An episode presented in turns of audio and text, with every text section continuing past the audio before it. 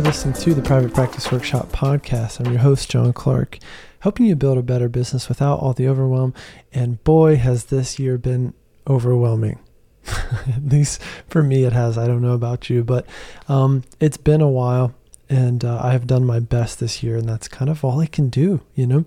Um, the reality is, you know, things have continued to move on my end. We have continued to run and grow our programs, to coach our uh, our students here um, within Private Practice Workshop. We've been quite busy on that front, but the thing that has pulled back a bit has been our uh, our free content, right?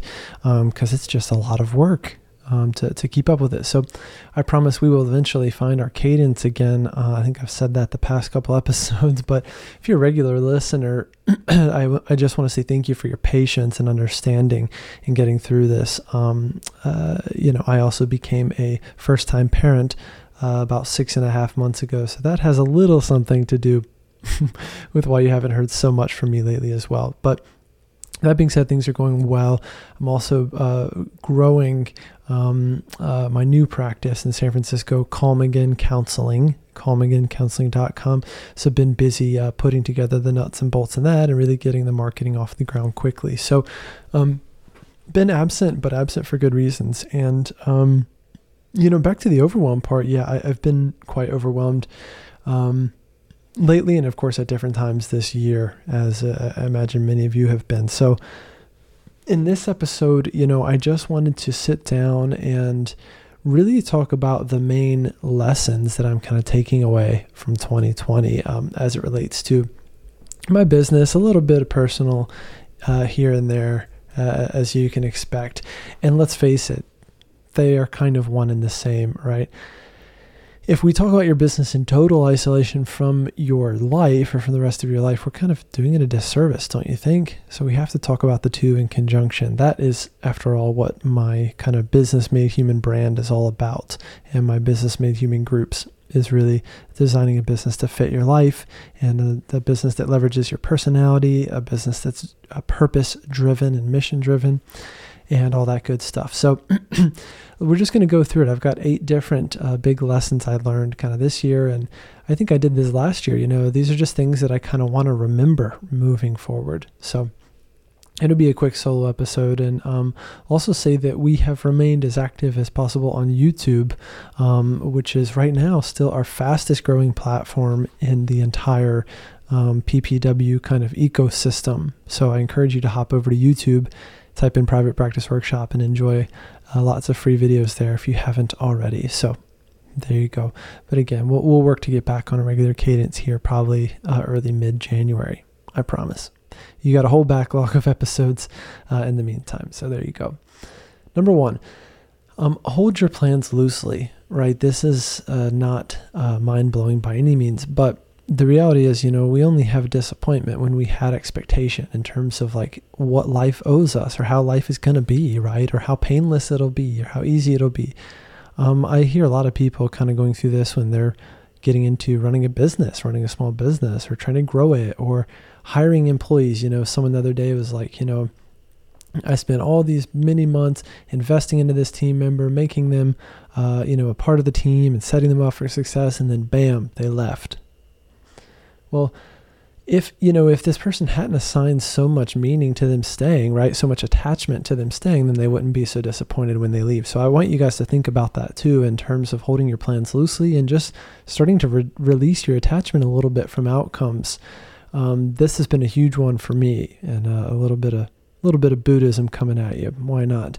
Um, th- this has been really instrumental. You know i'm working with uh, my own business coach right now and she really has a way of calling me out. It's pretty amazing. And she said the other day, you know, she said, you need to um, commit to unconditional happiness.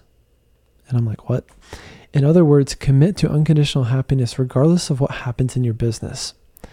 This makes a lot of sense, right? Because the the our nature is to attach ourselves to the highs and lows and highs and lows and mostly lows, right? Or really attach ourselves to the lows of business and of life, right? We cling tightly we try to reduce the lows we try to mitigate risks right and in reality um, the highs and lows are just natural a natural part of uh, of life and of business they're one and the same so she told me you know you need to commit to being happy regardless of what happens next. And that doesn't mean you can't have goals and achieve them and enjoy your successes and make money and do all these things, right? But when you attach your happiness to kind of how your business is doing, you're really setting yourself up for a wild ride and for this constant fluctuation of uh, I'm, I'm doing good. I'm not doing good. I'm, I'm great. I suck. I'm great. I suck. I'm great. I'm su- I suck. I'm so tired. I can barely say those words back to back. Maybe you can do it better. Um, so I, that that really has stuck with me, and so I have made it a, a practice to sit down and with my um, uh, with the the the document I look at every single day. I'm pulling it up here. You know, I have some pieces here that have really helped me. So one is take I take a vow of unconditional happiness, right? Again, being happy no matter what happens next in my business. Another piece, if you want to jot these down, you can. On a daily basis, I want to feel X, Y, and Z, right? So for me, it's I want to feel healthy, I want to feel calm, I want to feel satisfied, I want to feel connected to my purpose. So again, healthy, calm, satisfied, connected to my purpose.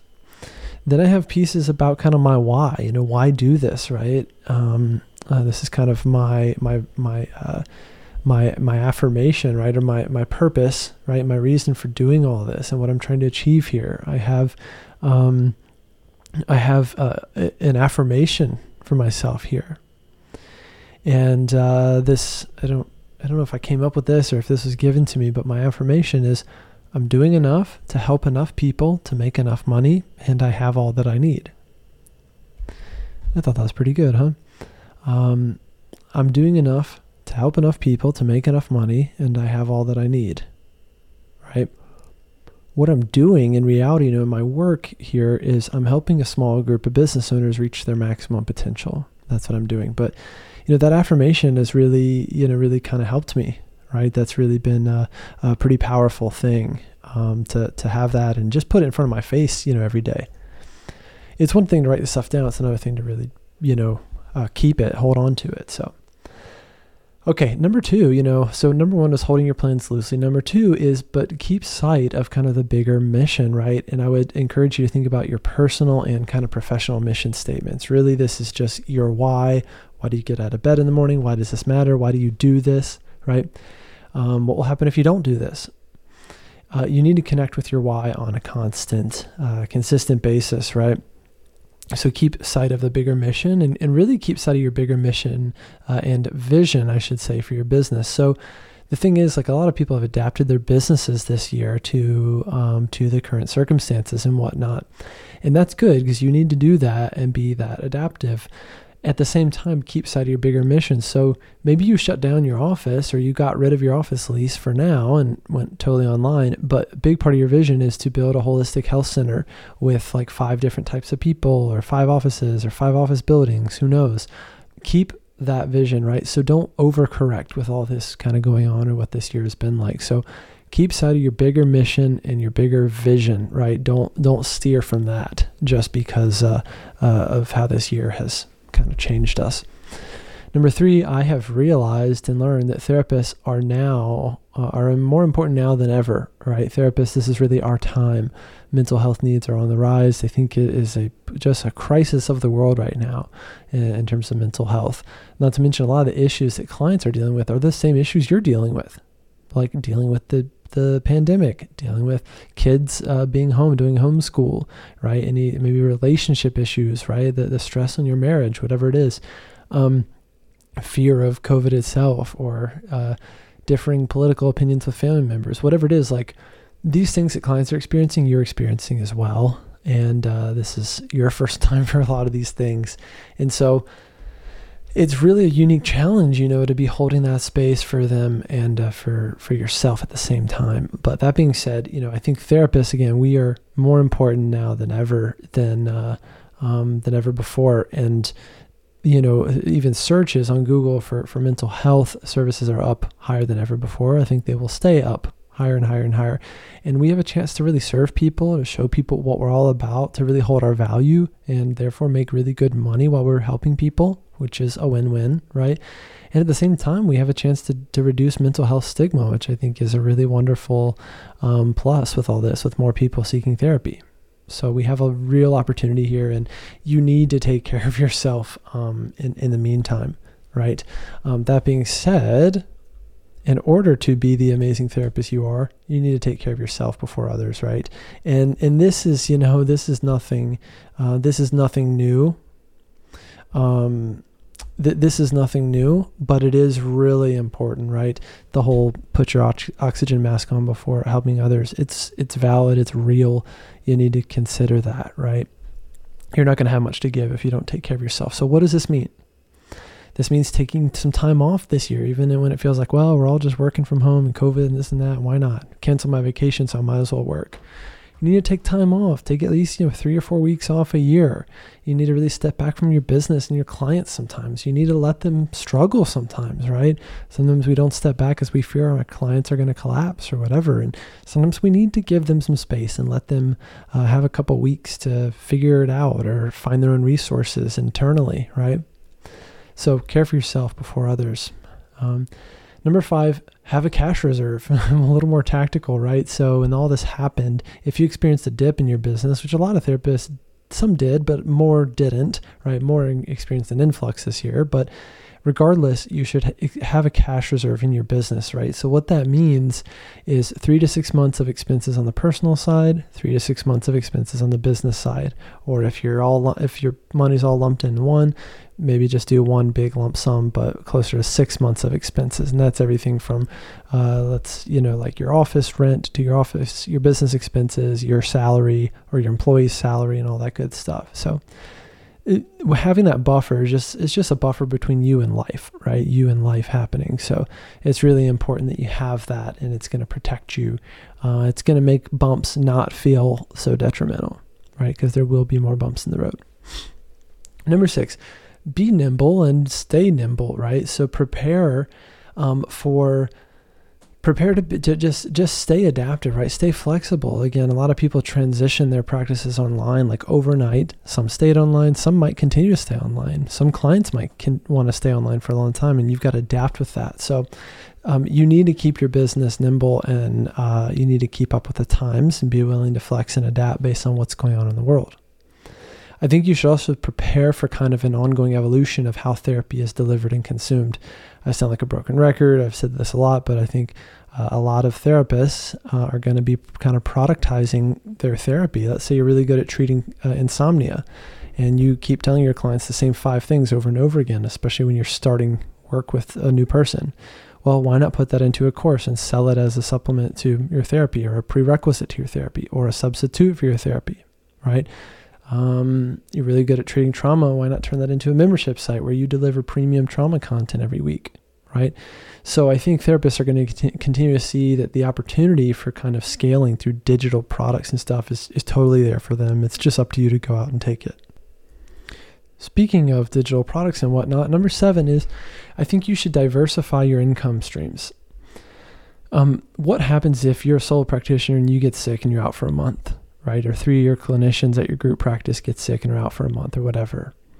Well, this can have major implications in your business, right? You have to diversify your income streams, right? The same way that you would diversify a, a stock portfolio, you know, your investment portfolio. You don't want to have all your eggs in one basket. The biggest threat for a therapy practice is that you're if you're not in the seat, you're not making money, right? That's a real threat because uh, we're human and shit happens, right? Some some examples of you know some of my income streams, right? Online courses, including whether they're paid in full or through installments, so I have that residual income happening every month.